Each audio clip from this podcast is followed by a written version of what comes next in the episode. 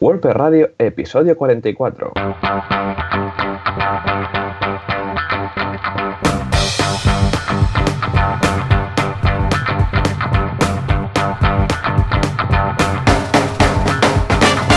Muy buenos días a todos y bienvenidos otra semana más, otro martes, otro miércoles más, perdón, a WordPress Radio, el podcast, el programa donde hablamos de nuestro queridísimo CMS. Y bueno, ¿y quién hace esto? Pues un servidor, Joan Artes, WordPress Captain en Artesans. Y por la otra línea, si el internet de los internets no nos bloquea la conexión, tenemos a Joan Boluda. Hola, ¿qué tal, Joan? ¿Qué tal? Muy buenos días, eh, muy buenas semanas, eh, muy buenos miércoles, porque hoy no es martes para nada. Eh, no sé, ha sido un desliz raro porque debe ser que duermes poco. Todo el mundo sabe que hoy es un miércoles, como cualquier otro día aquí en WordPress Radio. Nunca grabamos esto el martes. ¿Qué tal? ¿Qué tal, Joan? ¿Cómo ha ido esta semana loca, loca? ¿Alguna novedad? ¿Has vuelto ya? ¿Has vuelto a la carga o no estás con los cursos? No, sí, he vuelto a la carga como siempre y ahí pues me lo voy compaginando con los cursos. Así que poco a poco y nada, con ganas de vacaciones un poquito, pero hasta agosto nada. Pero bueno, seguiremos trabajando. Estoy en medio de un proyecto bastante grande en, Artesans, que no podemos decir nada, pero, pero bueno, a ver si lo terminamos ya y estaremos todos un poquito más tranquilos. Es secreto, es secreto. Igual estás trabajando por el gobierno, vete a saber tú qué, ¿no? No, no, mejor no. quieres trabajar por el, gobierno por si quieres llegar a cobrar algo, ¿no? En fin, correcto, correcto, sí, sí. Muy bien, yo, yo también muy bien, metido en nuevos proyectos. Eh, estoy preparando, ya sabes que estoy preparando un pequeño plugin shop eh, después del lanzamiento y lo bien que nos va con el tema de los themes. Pues estoy preparando una plugin shop y vamos a empezar con unos. El otro día lo hablaba con el desarrollador y vamos a lanzar con unos seis, más o menos, unos seis eh, plugins muy chulos, un poco para, para WooCommerce, para EDD para, para, el core, para Genesis y muy bien, muy contento. Estamos ahí con el personalizador trabajando ahora que nos permite trabajar un poco más, un ancho un poco más generoso, por decirlo así. Y bueno, probando todas las posibilidades. Muy bien, con subpaneles incluso, que hay por ahí un, un boilerplate de, de, subpaneles. Muy bien, ya lo veréis, ¿eh? Pero el tema del personalizador, ahora ya empezamos a pillarle el truquillo y la verdad es que está quedando muy bien, muy bonito, muy bonito. O sea que, venga, si te parece, vamos a hablar de la persona que nos permite hacer todo esto. ¿Te parece bien? Hombre, vamos allá, vamos a por el patrocinador. ¿Has visto qué chulo, qué musiquita le hemos puesto hoy? Hoy hablamos de Professional Hosting, patrocinador insensato de este podcast. Porque a veces ocurre, a veces pasa, a veces algún cliente necesita un hosting basado en Windows. ¿Y de dónde lo sacas? Dices, pero alguien está haciendo esto, alguien ofrece este producto. Pues sí, nuestros amigos de Professional Hosting. No, hosting. Pues sí, cuesta mucho encontrarlo, pero en este caso pues lo podemos conseguir, ¿eh? Y esto es verdad, tengo un par de clientes que por esas cosas de la vida pues tienen, ah, tenían ya la web desarrollada y todo montado en un servidor de, Windows y escucha, para encontrar a alguien que lo tenga es muy raro porque ya sabemos que todo el mundo está con Linux. Y nada, en contagotas. Y bueno, pues el caso que Professional Hosting también lo tiene, es a partir de, un del plan un dominio de 3,2 euros al mes, imagínate tú, hasta el, pasando por el plan económico, plan web y plan empresas, que es tipo cloud um, de servidor virtual privado, pues a partir de eso son 16 euros al mes. O sea que como veis muy bien. Súper barato. Sí, está muy bien, está muy bien. Yo ya te digo, eso tengo como dos o tres. ¿Tienes alguno? ¿Tú en Artesans tenéis alguno? servidor. En Artesans no, pero algún cliente sí que tiene ¿Y qué? hosting, Windows. Y tiene su propio hosting. Exacto, al final te dan un FTP y sí que cuando entras por FTP lo ves diferente porque a lo mejor ves barra C2 puntos barra o D2 puntos barra o te tienes que conectar a través de una unidad de red. Bueno, es un follón, ¿no? Al final, pero bueno, gracias. WordPress está bastante adaptado a los, estos tipos de, hosting de Windows y de momento no nos dan problemas, de momento, pero sí que hay que hacer alguna trapicheo con librerías de PHP porque es el PHP para Windows y supongo que los planes de Professional Hosting ya estarán preparados para, WordPress, tiene pinta que sí. Y luego estoy viendo los planes, y es que todos los planes tienen discos SD, que esto es un tema muy importante para el tema de velocidades y, y luego estoy viendo que incluso te ofrecen la versión de PHP.7 en Windows.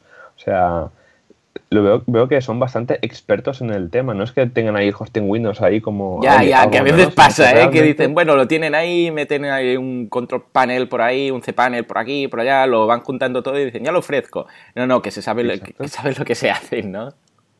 Exacto, incluso ofrecen el, el Let's Encrypt también, o sea, que lo tienen súper bien montado, la verdad. Es que empezando con tres convent al mes, con un dominio, es una pasada. Claro que sí, claro que sí. Muy bien, muy bien. Eh, ya sabéis además que en, eh, precisamente en Professional Hosting tenemos alojado ForoPress, ¿eh? ForoPress, el foro en el cual pues comentamos ahí la jugada, vemos, eh, bueno, novedades del tema, proponéis temas para el podcast y todas esas cosas. O sea que echadle un vistazo. Venga, hombre, Professional Hosting, qué demonios. Y nos vamos a la actualidad. ¿Qué hacemos? ¿Qué hacemos, Joan, Joan? Nos vamos a la actualidad, presentamos el, o ya presentamos nuestra sorpresita que tenemos por aquí y que nos acompañe durante el, todo el programa. ¿Qué hacemos? Venga, va, ¿lo presentamos? ¿Lo presentamos? Pues venga, vamos a, vamos a, vamos a presentar. ¿Es sintonía? Desde la jungla automática. Se ha pillado aquí el chiste, ¿no? Automática. Ay. Ajá. Y luchando contra, todo, contra viento y marea para sacar su proyecto adelante. Matías Ventura, fuerte aplauso, claro que sí. Muy bien, Matías, muy buenos días. Hola, hola, buenos días. ¿Qué tal? ¿Qué tal? ¿Cómo va todo por aquí? Qué ilusión tenerte aquí en el programa. Todo muy bien, muchas gracias por la invitación. No, al contrario, a ti para, para, estar aquí. Cuando Joan me dijo, eh, ¿qué te parece si viene el protagonista?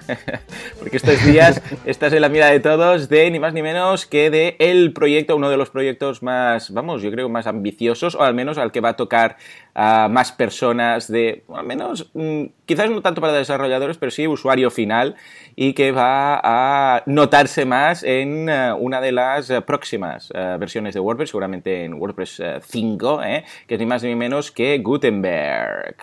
Sí. Efectivamente. Muy bien, muy bien. ¿Cómo, cómo? Bueno, antes que nada, cuéntanos, Matías, ¿quién eres? ¿A qué te dedicas? ¿Cómo has llegado aquí? ¿Cómo has llegado a este punto? Que nos hace mucha ilusión saber un poco tu recorrido.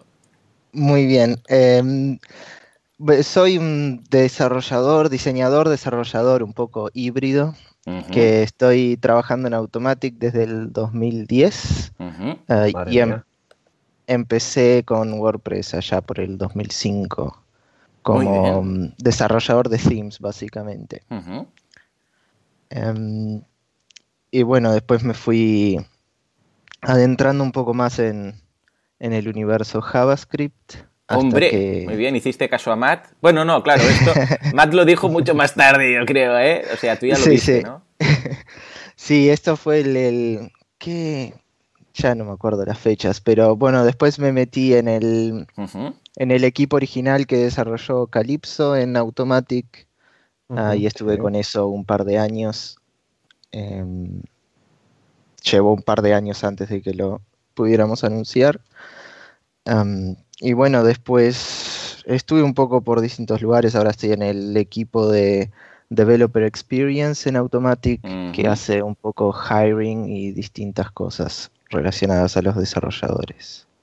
Estupendo, muy bien, muy bien. O sea que si estás eh, con la experiencia del usuario, pues te ha tocado un te ha tocado un proyecto que es muy para la experiencia del usuario.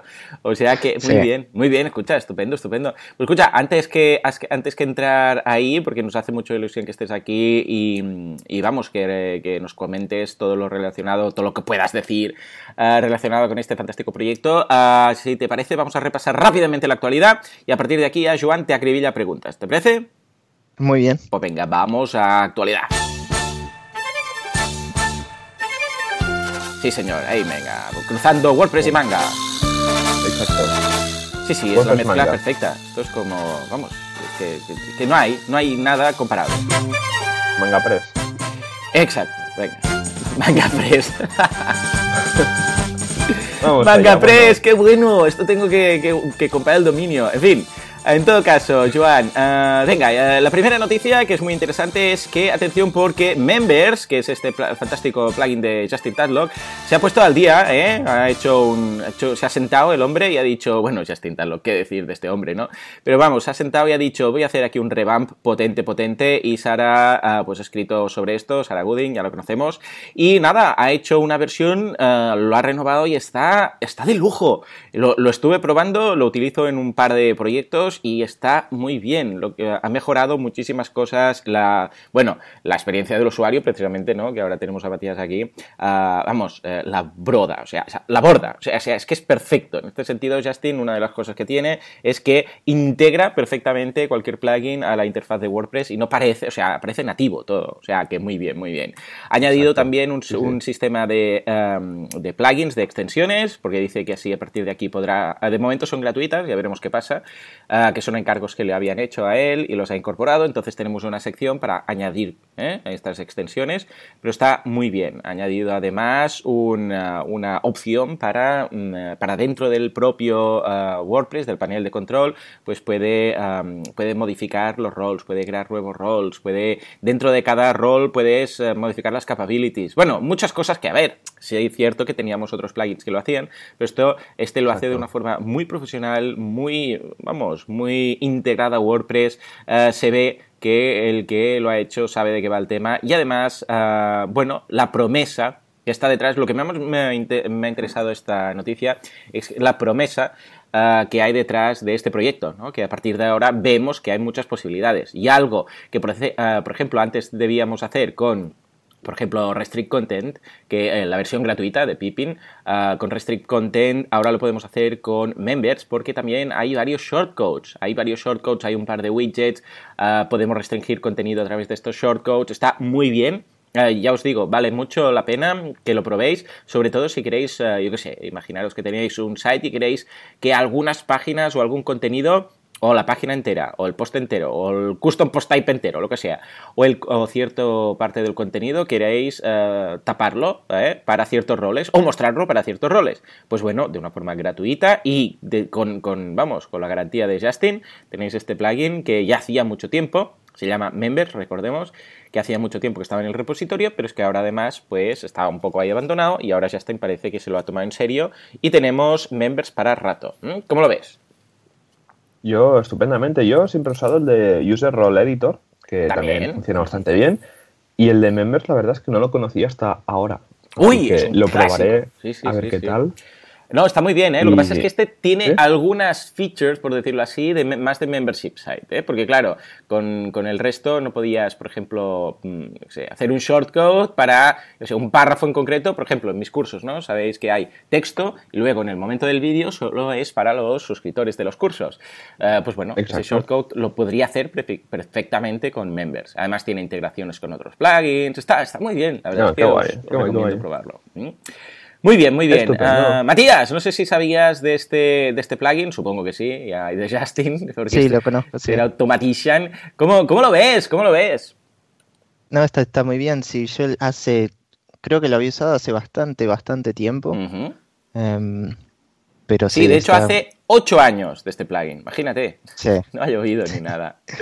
Muy bien, muy bien. Pues, eh, pues otro, otro tema que me ha interesado mucho, atención, porque estamos hablando de WP Rollback, ya sabéis, WP Rollback, este fantástico plugin que te permite tirar atrás, ¿eh? en el caso que has actualizado algo y de, de repente dices, ostras, este nuevo plugin es incompatible con no sé qué, con no sé cuántos. Bueno, una opción que teníamos antes era, ah, antes de hacer la actualización, bueno, a ver, eh, para ser sinceros, lo que tenemos que hacer es hacerlo todo en staging, ¿eh? Pero bueno, uh, imaginémonos que alguien hace el cowboy coding o el cowboy updating, actualiza algo, no funciona.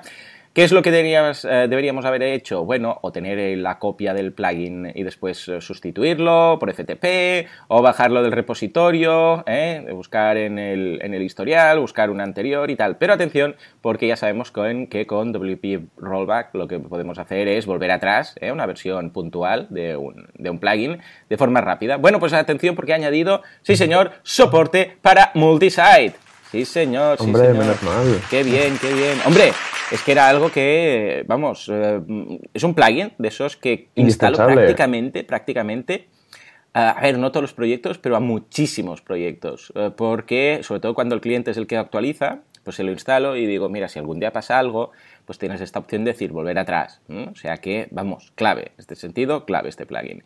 Y nada, ahora he añadido el tema del multisite, que era algo que tenía ahí pendiente, pero una vez más, esto quiere decir, de estas noticias, lo que más me emociona es que quiere decir que el proyecto está ahí, sigue vivo y lo van actualizando. ¿eh?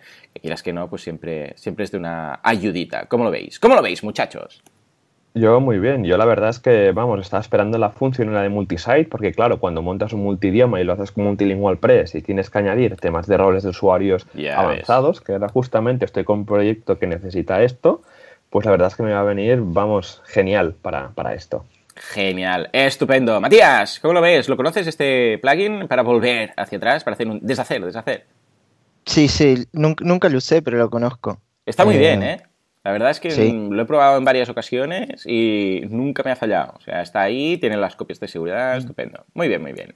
Bueno, y finalmente una última noticia que me sorprendió, de hecho, cuando la vi, porque estaba siguiendo el track a ver qué hacían y cuando decidieron hacer esto pensé, vaya, otro widget, qué raro en el core, ¿no?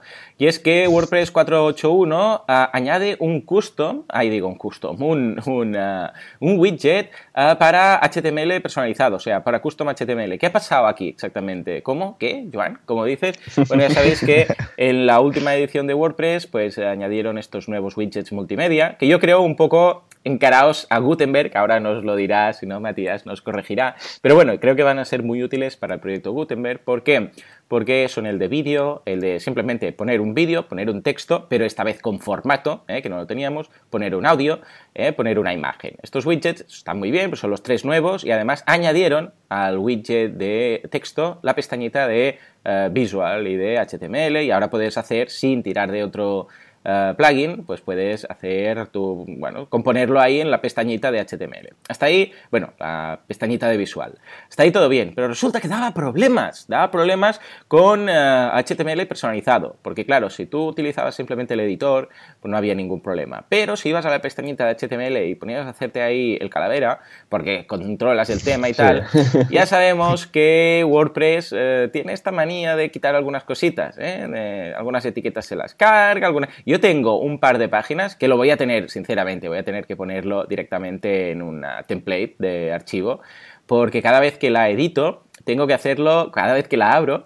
tengo que estar en la pestañita de HTML, porque en el momento en el cual paso a visual, se me carga no sé cuántas cosas. Entonces, simplemente voy a tener que pillar todo ese código y ponerlo y modificarlo por FTP, voy a hacer una, page template o voy a modificarlo, yo qué sé, algo haremos, pero no puedo trabajar muy a gusto en el editor, porque cuando paso a HTML y lo paso a visual y vuelvo, pues ha cargado unas cuantas etiquetas. Es un pequeño montaje que tengo ahí que espero que con Gutenberg lo voy a poder hacer directamente. Ah, ¿Cómo lo veis, muchachos? Un nuevo widget, o sea, va, va a haber el de texto y el de Custom HTML. O sea, va a haber dos. Eh, o sea, que entre los tres que se añadieron ya, y además este ahora el cuarto, pues ya van a ser casi casi que 15, 12, 13 o 14 widgets ya de base que va a tener WordPress. Ah, considerando que es añadir algo que se va a quedar ya para siempre, por el tema del backwards compatibility, pensaba que lo que harían sería mejorar el actual, en lugar de añadir otro. Pero se ve que, bueno, pues mira, parece que ha sido la, la mejor opción. ¿Cómo lo veis, muchachos? Sí, lo que, lo que pasó con ese widget es que originalmente el de hmm. texto tenía un casillero para que convirtiera los párrafos automáticamente o no. y eso es lo que cuando se convirtió a que fuera con TinyMC, que tuviera el editor visual, eso se activa por defecto. Pero hay casos en los cuales no querés que se generen ese tipo de cosas y generaba problemas con si tenías eh, código JavaScript en el widget o cosas así, eh, que te insertaba las eh, distintas etiquetas como de párrafos o de breaking lines, todo eso en el, entre, entonces el, o se precisaba tener el casillero de nuevo y el casillero no funciona con el editor visual, o sea, porque el editor visual tiene que generar los párrafos. Entonces, era, lo mejor era separar, en lugar de tener un widget que a partir de un casillero te generara dos funcionalidades completamente distintas, tener dos widgets distintos porque es más, Separados. más intuitivo. Claro, sí, sobre todo para el usuario. Y para mantenerlo también a nivel de código, seguro que también, ¿no? Para evitar conflictos con las librerías del Tiny Messier, por ejemplo, ¿no? Para evitar. Sí, a mí me ha pasado alguna vez, ¿no? De usar bueno, la gente me pregunta, oye, pero ¿puedo poner HTML en el editor de WordPress y tal? Y digo, sí, pero llegará un día que va a llegar un usuario, va a borrar una línea sin querer desde el modo visual y se va a fastidiar todo, ¿no? Así que no, a mí ya me parece bien pues para evitar este tipo de problemas de que se parecen tags, ahora se balancean, bueno. Sí, en fin. Perfecto, pues nada, eh, vamos a pasar al, tema del podcast de hoy, ¿no, Joan? Efectivamente, que es ni más ni menos que, ah, bueno, ya a estas alturas yo supongo que lo sabréis, es ni más ni menos que Gutenberg. Gutenberg viene al rescate. ¿Querías hacer una pequeña composición con tus imágenes, párrafos, vídeos y cositas más y estabas loco haciéndolo con HTML, pegando, copiando y haciendo locuras?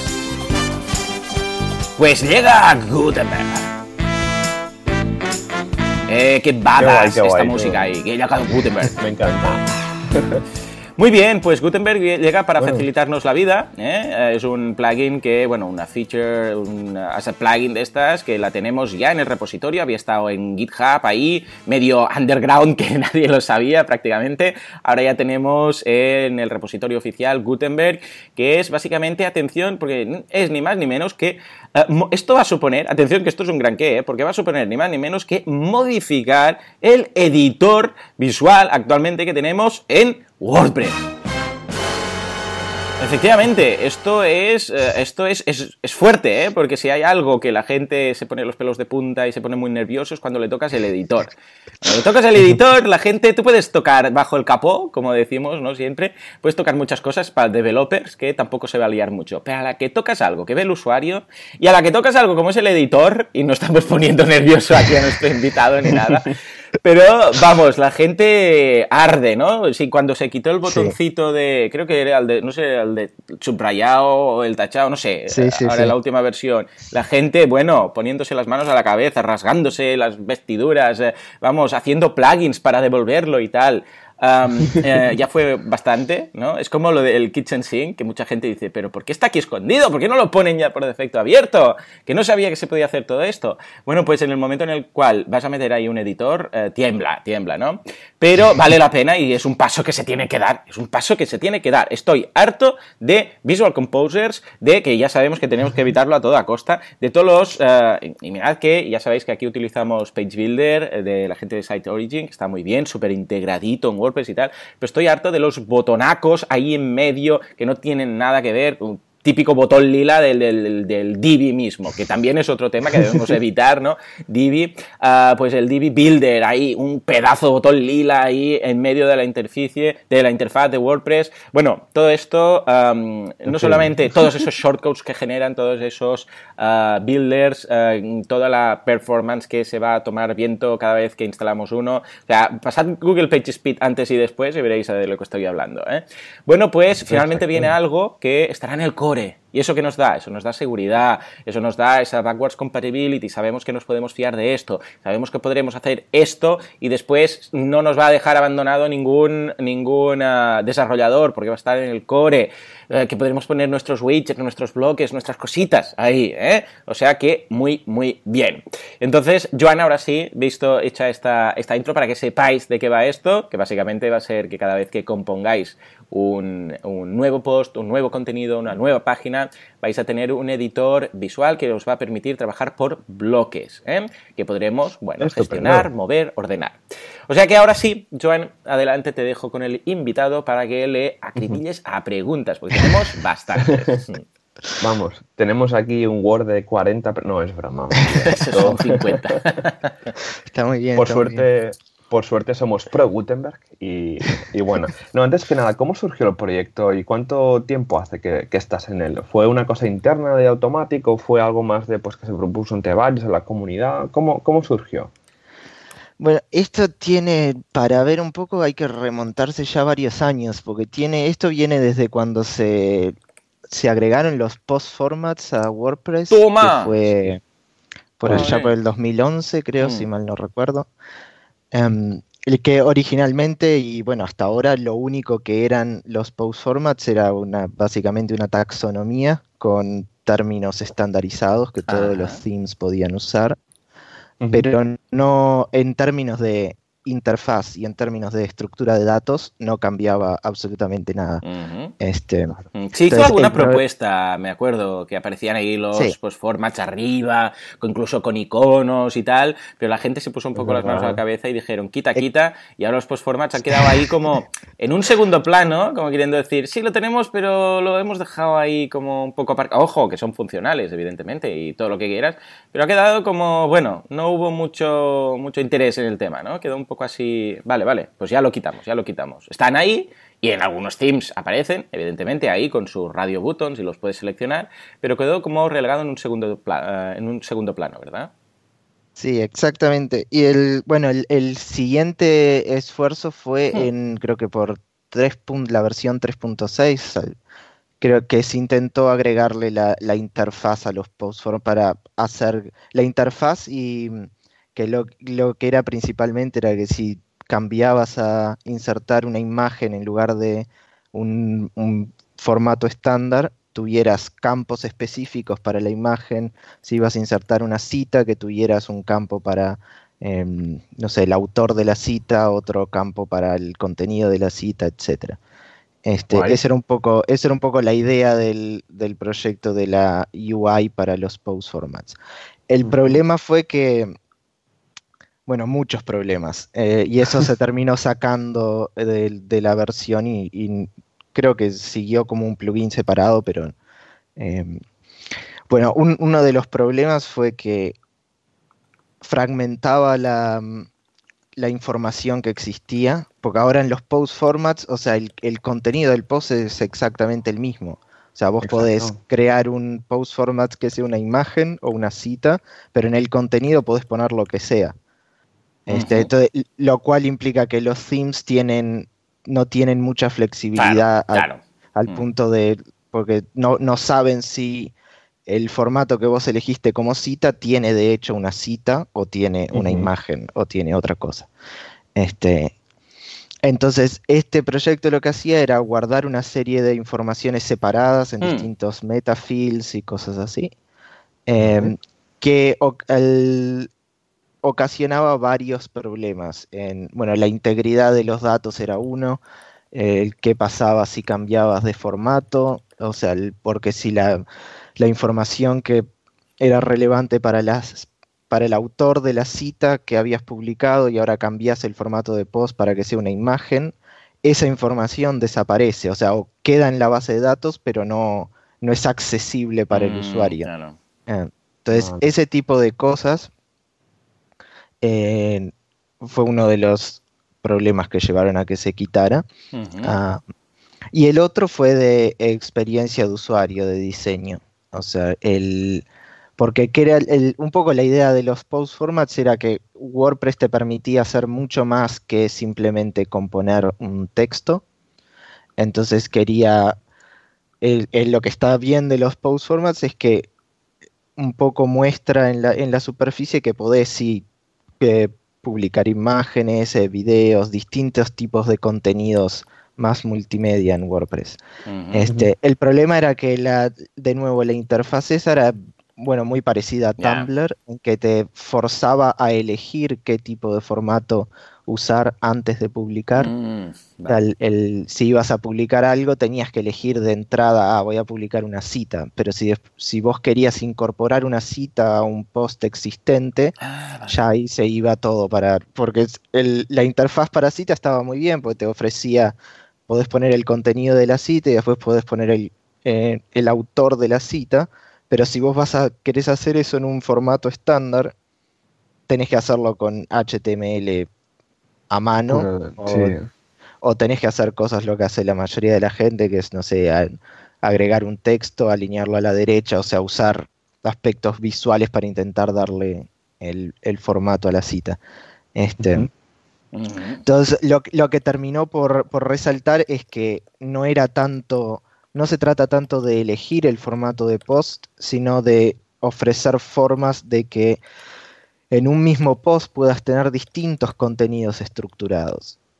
y ese fue un poco del cuando se canceló la versión de Post Formats UI, ese fue un poco el comentario que Matt dejó, fue que probablemente todo el approach, toda la, la estrategia esta estaba mal y que lo que había que ver era un poco cómo incluir distintos contenidos, porque, o sea, un slideshow o una galería de imágenes o una cita, todas esas cosas pueden formar parte de un post existente. Esa es la belleza de WordPress. Em, entonces, ¿cómo, ¿cómo hacer eso?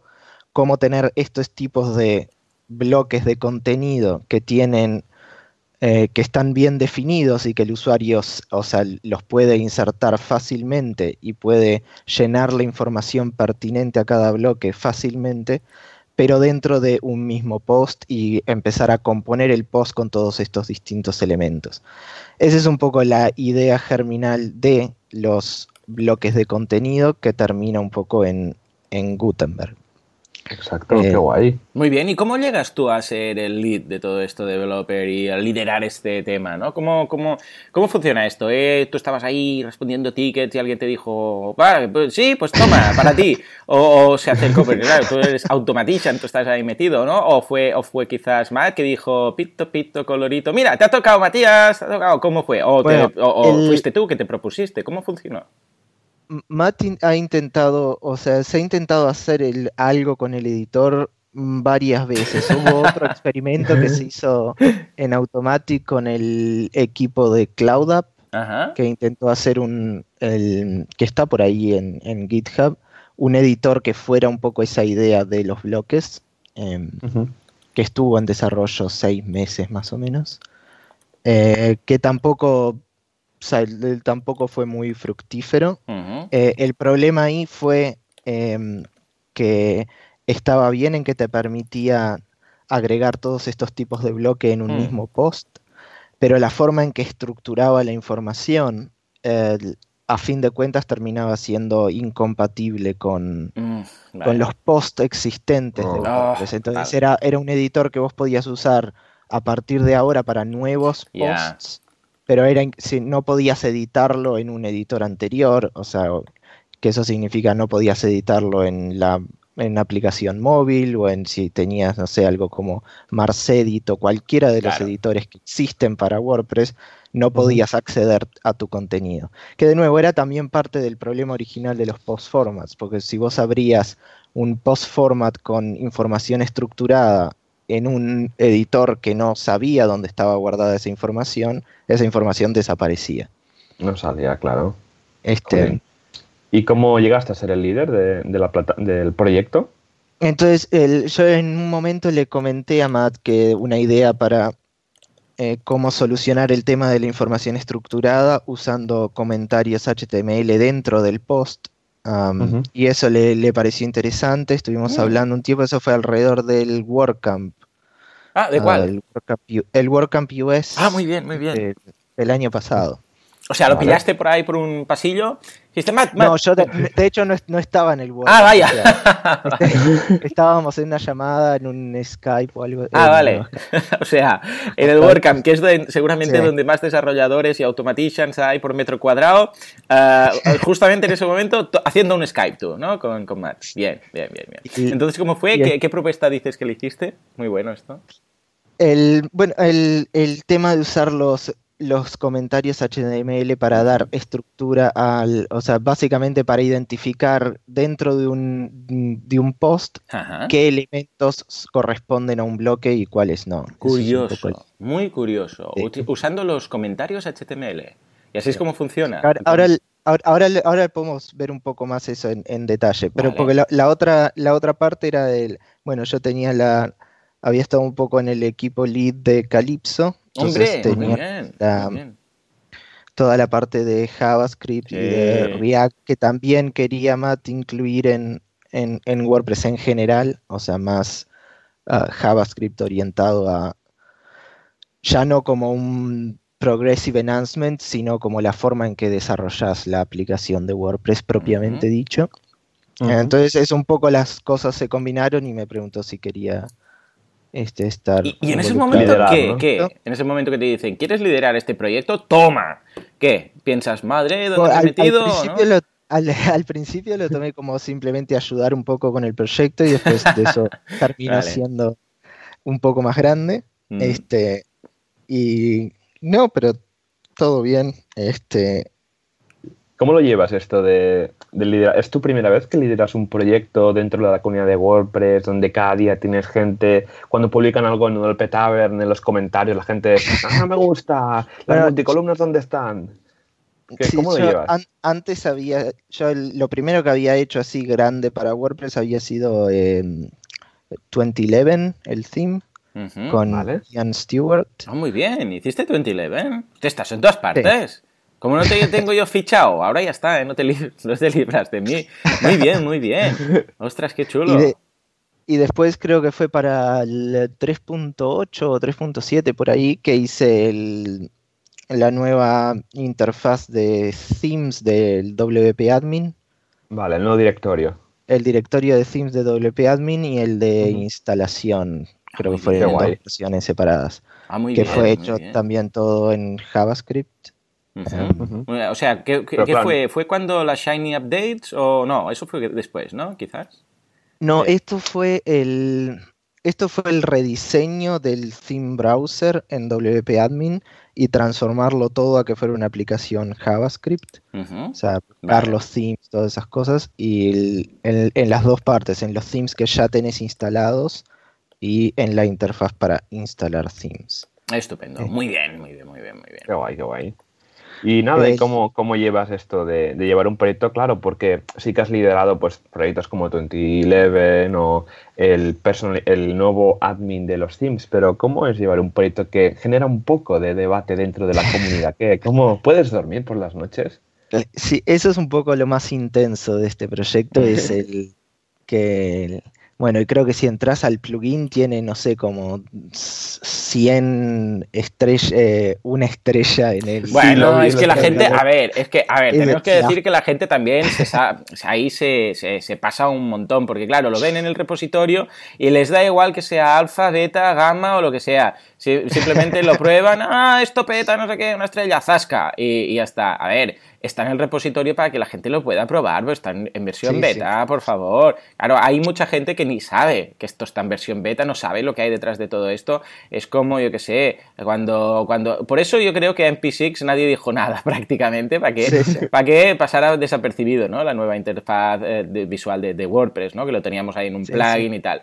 Ah, es un feature de plugin y como tal no podemos esperar que esté ya funcionando. O sea, que... Pero vamos, yo creo que como la comunidad ya lo conoce, pues no hay ningún problema, ¿no? Pero a ver, señores, esto es simplemente para probar y contribuir y ayudar, no es para poner en producción, ni mucho menos. Hombre, Sí, sí, y es, a ver, es, es, es también muy entendible porque es, o sea, es un proyecto súper ambicioso que cambia un poco la, la parte central de, de WordPress y que tiene un impacto que se extiende a los usuarios, a los desarrolladores, a los theme developers, o sea, se esparce un poco a todo eh, también está introduciendo un montón de, conceptos y de, bueno, incluso en términos tecnológicos, de, alrededor de JavaScript, que, no, que no es lo habitual en el, en el entorno de WordPress Core.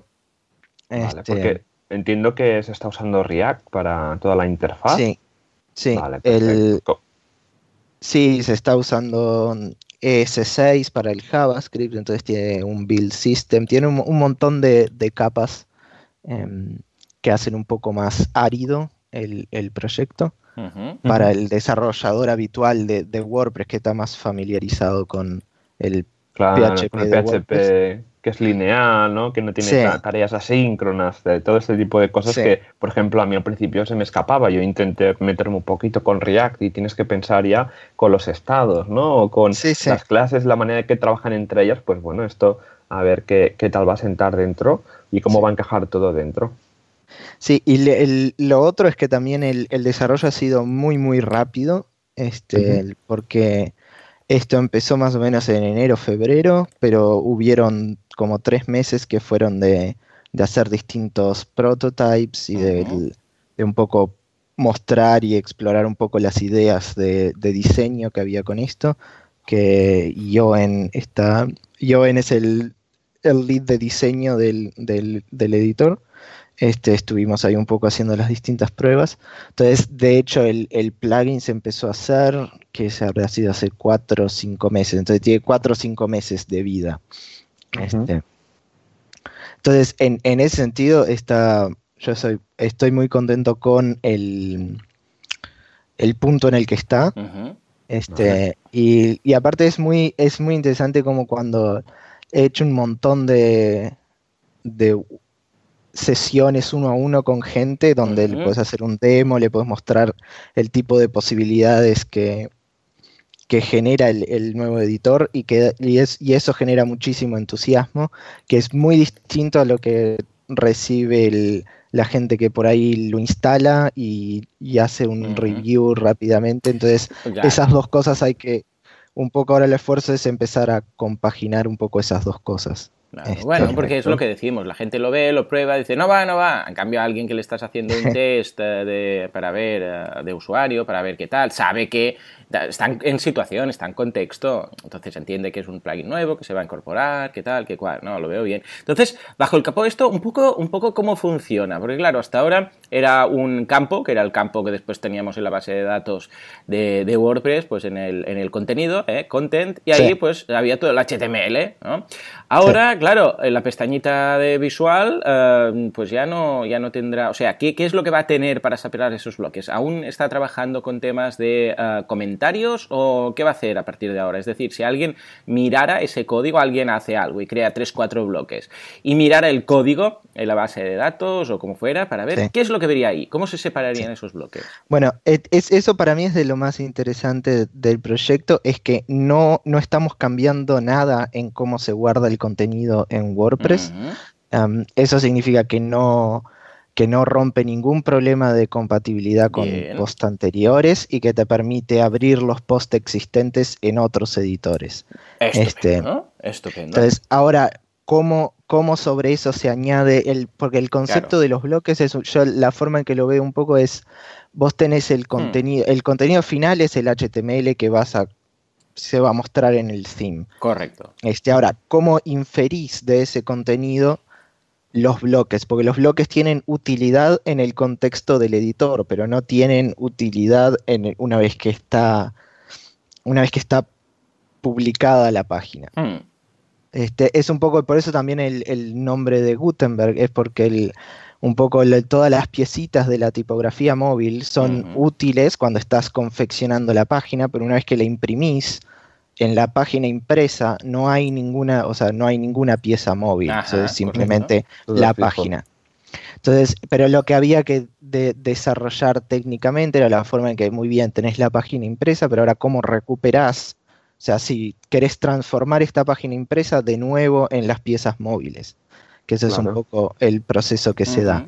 Ah, y eso, ahí es un poco donde está la complejidad del yo. Por ahí tengo un diagrama que es, cada tanto lo muestro, porque la forma en que hacemos eso es, tenemos los comentarios HTML que son un poco tokens, que lo que básicamente dicen es, marcan en dónde empieza y dónde termina un bloque y un poco el nombre del bloque, eso es la función principal. Vale, o sea que es a través, si viéramos el HTML, serían unos comentarios, o sea, comentario típico de HTML, que no se procesa, evidentemente, que indica el principio y el final. Entonces, de alguna forma, esto ya en el momento de presentarlo, WordPress busca estos comentarios y dice, vale, aquí empieza un bloque, aquí acaba un bloque, ¿no? O sea, este sería el tema. Como esto hemos visto usar este tipo de eh, cosas dentro de comentarios, por ejemplo, cuando creas una plantilla de página, ¿no? Que pones, pues, eh, nombre, o page template, o template name, template name, y colocas el nombre y esto lo, lo, procesa WordPress y lo utiliza para crear la plantilla, para que esté en el selector de páginas y tal. Un poco es la misma idea detrás, ¿no? Pillar un comentario que parece algo mm, inocuo y eh, que pase a formar parte de esa división sin afectar nada más. ¿Sería esta la idea? Exacto, porque El, beneficio de eso es que en el, en el frontend del sitio no tiene ningún efecto. O sea, a diferencia de, por ejemplo, o incluso en, un contexto como, no sé, un, un, cliente de email o un RCS, un reader RCS o un lector ah, cualquiera.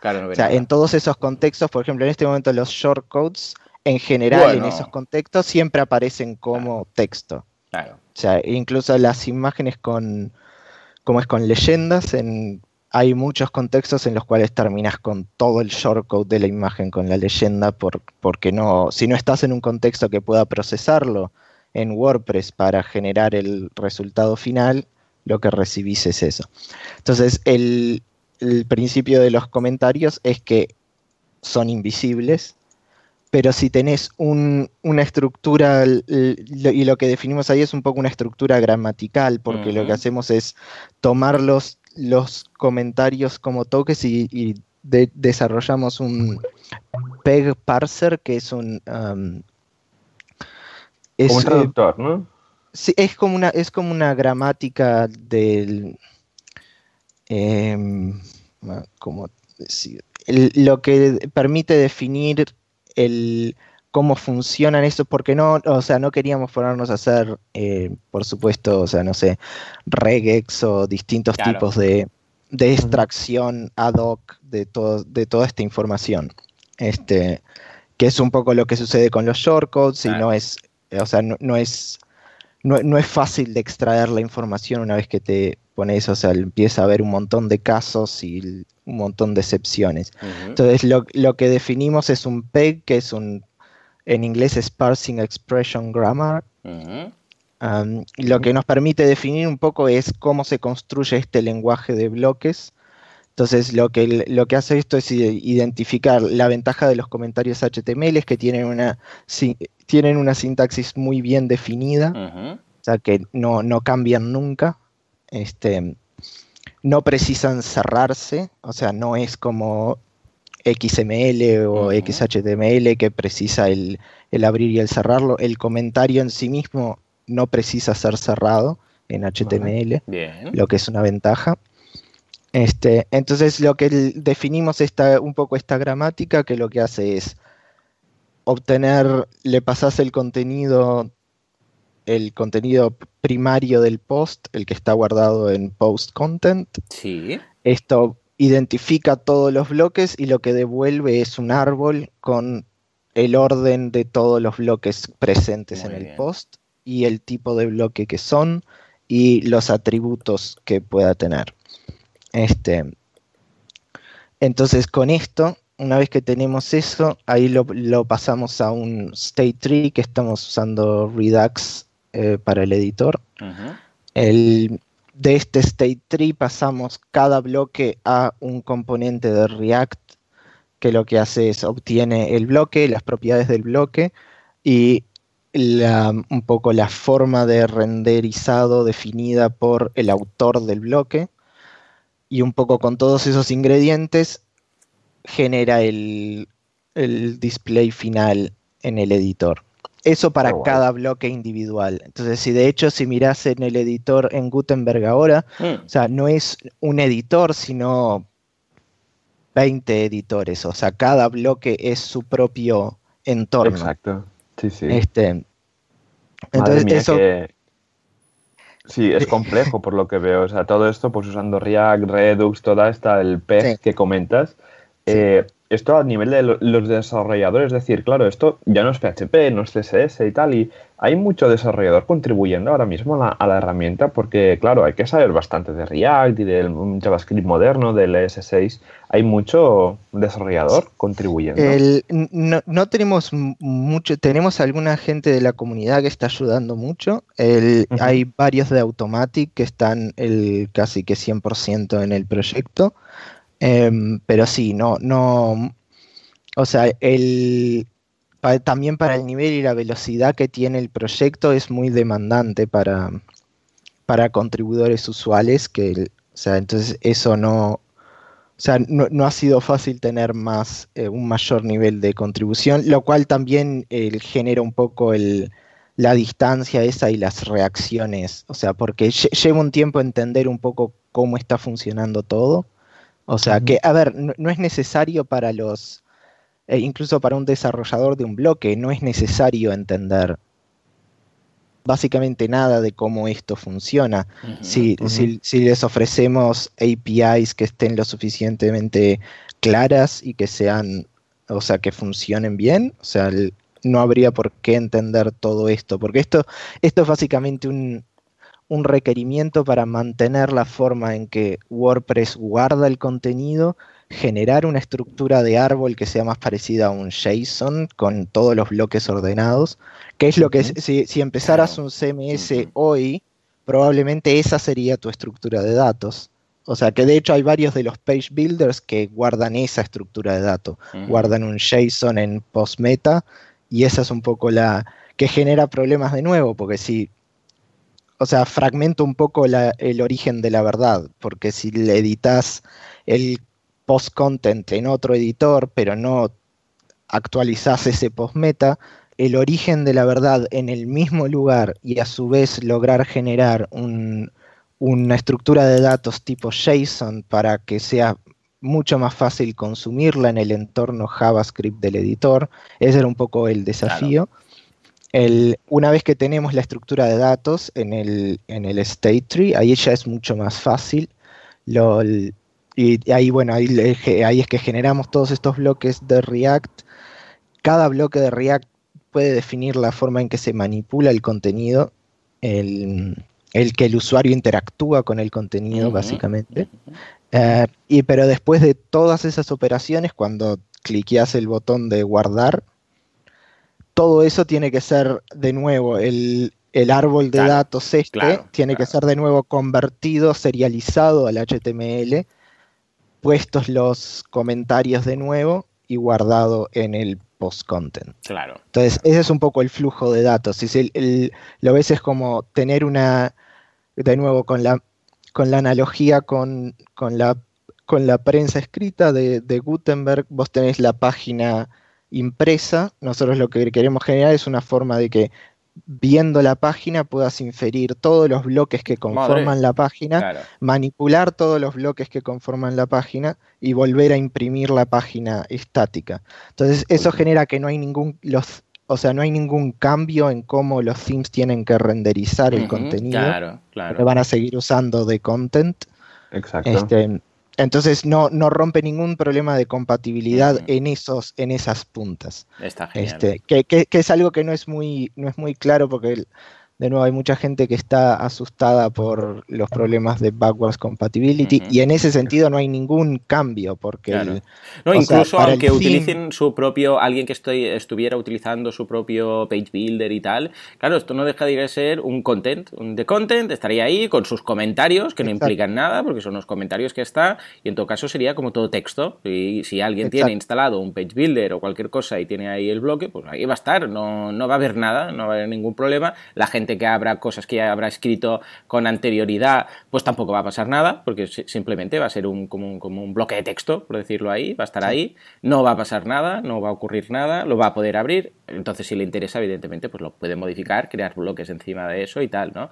Y eso es una, yo creo que es un sistema muy, muy útil, muy práctico de haberlo hecho, porque realmente ahora podremos aprovechar pues la, la, potencia que nos brinda esta, esta posibilidad. Hay, hay algo que, vamos, es obligado a preguntar ya me vas a perdonar, pero todo el mundo está ahí pidiéndolo, que es, eh, eh, a ver qué pasa con el tema de las multicolumnas. Yo entiendo, yo entiendo que tenemos que empezar por algo básico, pero es una de las cosas que quiere la gente es eh, poder maquetar un poquito, pues típico, ¿no? Bueno, voy a poner aquí un párrafo y al lado una, una imagen, o voy a poner este vídeo, entonces debajo otro párrafo, pero del 100%, al menos la típica columna de 50-50% y tal, em, que parece que, bueno, de hecho en los comentarios ya se ha comentado desde, desde el equipo, en WP Tavern, en Track, en tal, que está pensado ya para más adelante, pero que en las primeras versiones no. Pero que en cambio nos aparecen cosas como bloques de poesía, historias, que la gente, claro, se pone las manos a la cabeza y dice, por favor, ¿cómo bloques de poesía? Que es algo tan concreto, tan específico, que no vamos a usar para nada la gran mayoría. La gente empieza, oh, lo de la regla del 80-20 y no sé qué, y bueno, un poco todo, ¿no? Entonces, ¿qué criterios tenéis? Bueno, primero, por favor, multicolumnas. Y segundo, ¿qué criterio tenéis un poco para elegir qué es lo que entra en estas primeras versiones y lo que no? Bien, bueno, las, con el tema de las columnas, el, e, es, simplemente, fue simplemente determinar una, una versión 1 que fuera, o sea, que no siguiera creciendo en tamaño. este, pero hacer las columnas, de hecho, no es, o sea, técnicamente es muy sencillo. Es más un tema de desarrollar un poco la interfaz. O sea, porque lo más complicado de las columnas es si cómo, cuál es la mejor experiencia de usuario, si lo que creas primero son los contenedores, o sea, las columnas como contenedores, o si directamente agarras el contenido y decís quiero que este contenido sea una columna. O sea, ese tipo de cosas son los que necesitan un poco más de desarrollo. O sea, y como vienen a cuento, sobre todo más para cuando el editor empiece a aplicarse a los page templates y a los themes en sí mismos. O sea, tenía mucho más sentido desarrollarlo en ese punto y no introducir tantos conceptos ah, de una en este caso. Eh, ahora, en relación a los a qué tipo de bloques se, eligen para poner, eso todavía no está decidido. De nuevo, esto es lo que. O sea, la cantidad de bloques que estén en el plugin no significa que van a ser los mismos bloques que se que terminen en core. O sea, muchos de estos por ahí terminan siendo plugins separados. Este, pero de nuevo, otro de los objetivos del, del proyecto era o sea, porque si, si vas ahora y pones insertar y vas a la columna de embeds, vas a ver que hay como 40 bloques distintos de embeds. Esa era un poco otra cosa que Matt eh, pidió, fue que WordPress ya hace un montón de cosas con contenidos más ricos y con mm. embeds y con todo este tipo de cosas que la gente no sabe que existen. Entonces, uno de los objetivos era elevar estos a la superficie. Entonces, si pones insertar y escribís tweet que te aparezca, que sepas que podés insertar un tweet o que podés eh, insertar una imagen de Instagram o cualquier embed de los que, o incluso un, propio post, un propio post de WordPress. Oh, o sea que, que WordPress ya lo tiene, el, el como un post, pero el, pero no, no todos los usuarios lo saben. Entonces había una, una gran parte era simplemente todas estas distintas cosas, widgets, shortcodes, embeds, eh, multimedia. Sí, porque ahora cuando vas a seleccionar un nuevo bloque te, te, permite, bueno, aparte de los recientes, elegir entre bloques y embeds, ¿no? Y los embeds, eh, bueno, básicamente jugaríamos con el o embed de toda la vida, pero el bloque, eh, bueno, lo tenemos eh, separado por... Yo es que pensaba que se utilizaría más el tema de widget, ahora es lo que te quiero preguntar, ¿no? Que hay los bloques comunes, los de formato, estos de verso, que hemos flipado un poco todos con lo del verso. Uh, eso, es una cosa que, que, que Matt ha querido hace mucho tiempo en WordPress porque tiene eh, Matt ah, tiene muchos ahora lo entiendo. tiene, tiene, mucha gente que hay, y hay y en bueno y también en o sea, hay mucha gente que, que escribe poesía en, en, en, WordPress. O sea, que básicamente el, el coso de, de, verso lo que hace es eh, respetar los espacios y los el, que los line breaks sean de que un enter sea solo un line break, ese tipo de cosas. Este, no, no, está bien, está o Sea, es, básicamente un, un preformato, o sea, un poco más... Vale. Um, no, no, es, muy curioso, es muy curioso. nos llamó la atención, ¿no? El tema de, también el tema de que habrá opción de poner botones incluso. Y en el tema de widgets, que es algo que yo pensaba que vendría ya para todos los widgets de forma nativa, eh, veo que no, que actualmente, ahora si alguien lo instala y juega con él y va a, bloques, y dentro de bloques o a widgets, verá que actualmente lo único que se puede añadir es el de latest post, el de los uh, post recientes. Lo que pasa que lo que pasa es que los widgets tienen que ser reescritos completamente para hacer un bloque. Ah, amigo. Este, entonces era el y el, equipo principal está desarrollando todavía el framework.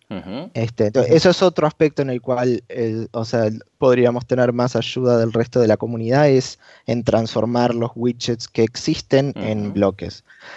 porque la otra cosa del bloque que también reduce un poco el peso de de elegir cuáles van para core y cuáles no, hmm. es que, que, esto es algo que Matt ha dicho en varias ocasiones, es que pueden haber 100 o 150 bloques, sino, o sea, que la cantidad de bloques como no, como no afectan, o sea, vos tenés que elegir el bloque que vas a insertar. O sea, el, el, al principio hablaste del caso cuando se sacó el subrayado de, de TinyMC. Hay, por ejemplo, en, en, en Core en TinyMC Core en este momento no, no, soporta, no tiene activado el plugin de hacer tablas, por ejemplo. exacto. Eso es porque si lo activas, toda esta interfaz aparece para todos los usuarios que por ahí nunca van a usar una tabla. Entonces, pero con bloques, eso te, permite que cada, el bloque de texto puede tener las opciones muy restringidas, pero vos puedes tener otro bloque que es tabla que de hecho lo tenemos ahí, que lo que activa es el plugin de TinyMC para tablas. Entonces, cuando insertas una tabla, tenés toda la, la, toolbar y la UI necesaria para hacer la tabla, pero si vos insertás un texto común, no tenés nada de eso. Entonces, eso permite un poco, o sea, obtener la simpleza que se busca de tener solamente las opciones suficientes para cada uso, pero a su vez permitir los otros usos más avanzados cuando insertas el, otro bloque. Vale, o sea que en principio los widgets, eh, o sea, ya no digo los del core, ¿eh? porque si me dices que los del core deben ser reescritos, entonces los widgets de terceros no va a haber la posibilidad, como por ejemplo tenemos en algunos page builders, de decir insertar widget y ahí aparecen todos los widgets y simplemente lo colocas, lo dejas ahí y aparece sea el widget que sea, sino que los desarrolladores de widgets van a tener que hacerlos compatibles para que se puedan mostrar en los bloques de, Gutenberg. sí, eso es un poco lo que, a ver, o sea, se puede hacer que puedas insertar el widget, pero no es lo que, o sea, ahí de nuevo toca, es un tema de la experiencia de usuario, es mm. que lo que, la forma en que los bloques están diseñados es que se optimizan para que desarrolles el bloque con conceptos como manipulación directa y que, que, el usuario interactúe directamente y pueda modificar el contenido. Los widgets no funcionan de esa forma. Los widgets en este momento son básicamente formularios este, que no se ven como se van a... O sea, la diferencia entre siempre tenés que abrir y ver cómo se, se va a previsualizar para poder saber lo que estás haciendo. Y en los bloques queremos que siempre lo que estás editando sea el resultado final. Claro. Entonces, por eso es que queremos que se reescriban eh, los bloques. por ejemplo, el de, el de latest posts, que de hecho ayer estaba trabajando en ese, es el, va a tener opciones como, no sé, mostrar todos los posts en una grilla o en oh, columnas o cosas así. Y la idea es que cuando cambies esas opciones, todo esto se actualice inmediatamente en el editor y que muestre a su vez el resultado final que va a estar en el theme. O sea, con el la fue que no si hay también un, botón que te permite mostrar o no mostrar la, la, fecha y probablemente se añada para mostrar o no mostrar la imagen destacada. Ese tipo de cosas tienen que ser instantáneas, tienen que aparecer como se van a ver en el theme entonces, para que todo eso funcione, se tienen que reescribir en JavaScript. Sí, sí, no, no, la verdad es que funciona. hay vuelta alrededor es mucho más práctico porque tú estás, lo que dices tú, y dices, escucha, quiero que se vea la fecha o que no se vea la fecha, lo activas o lo desactivas en las settings dentro de Gutenberg, dentro del, widget, y ves que realmente es como si estuvieras en el personalizador, pues aparecen y desaparecen las fechas. Y dices, no, yo quiero mostrar un post o cinco posts y se va actualizando a tiempo real, que quieras que no, esto es mucho más intuitivo para el usuario final que simplemente arrastrar un, un, widget y esperar que eso funcione ahí, ¿no? O sea que, bien, bien. Entonces, eso es un poco la premisa. Entonces, eso implica un poco un cambio también, el, eh, y es importante que desde Core, un poco los, todos los bloques que tengamos en Core, un poco le muestren a los desarrolladores qué tipo de, de experiencia queremos para los usuarios. Este, entonces, eso, por eso es también un poco que queremos que cada widget se reescriba para no tener simplemente lo mismo que los shortcodes. O sea, los shortcodes van a seguir funcionando. O sea, pero no, no queremos tener una interfaz para shortcodes porque lo que priorizan es el, o sea, divorcian un poco lo que se va a renderizar finalmente de la interfaz para introducir la información. Este, entonces queremos que, eh, que, haya un poco un cambio de paradigma ahí en, en cómo los desarrolladores ven este tipo de utilidades y que lo que se privilegie siempre sea la experiencia de usuario. Sobre todo si en las siguientes etapas esto va a empezar a convertirse en, en un editor de themes o de templates, o sea, eso tiene que estar, todos los bloques tienen que ser visualmente la representación final. Ah, y la forma en que editas el contenido de, cada bloque tiene que ser con un poco con estos principios de manipulación directa. Joder, eh, madre mía. Y lo, eh, que queremos hacer es generar una serie de, utilidades. Por ejemplo, el, si tenés un campo, si, por ejemplo, un ejemplo es la, leyenda de una imagen. En este momento es un, o sea, el campo de la leyenda es un editor en sí mismo o sea, la imagen, la imagen está por fuera del editor. Que si, en, si, en, WordPress ahora agregas una leyenda a una imagen, es muy fácil que borres la leyenda y borres la imagen junto con la leyenda, o que selecciones un pedazo y, y cuando perdés ese tipo de cosas no es fácil restaurarlas. Entonces, imagínate en el caso de, de una cita que tiene de nuevo una, la fuente de la cita, o sea, si, el, si tu usuario borra, el, autor del post borra sin querer más de lo que debía borrar y pierde el markup necesario, todo eso desaparece. O sea, es la forma de recuperarlo es tenés que saber HTML, tenés que volver a escribirlo, o sea, ese, ese tipo de cosas. Eh, al separar todo esto separar no solamente los bloques, sino dentro del contenido de los bloques. O sea, cada campo que es editable es en realidad una instancia de TinyMCE, em, como la leyenda de la imagen o la cita de una, de una, el, autor de una cita. Cuando borras eso, siempre, nunca, nunca perdés la posibilidad de restaurar el, markup final. Entonces, eso, ese tipo de cosas están, tenemos un montón de componentes que permiten hacer eso. Entonces eso facilita muchísimo la creación de bloques. Eh, una pasada lo que nos estás contando y cómo de complejo es, Gutenberg y no sé, bueno, está previsto para versión 5, ¿no?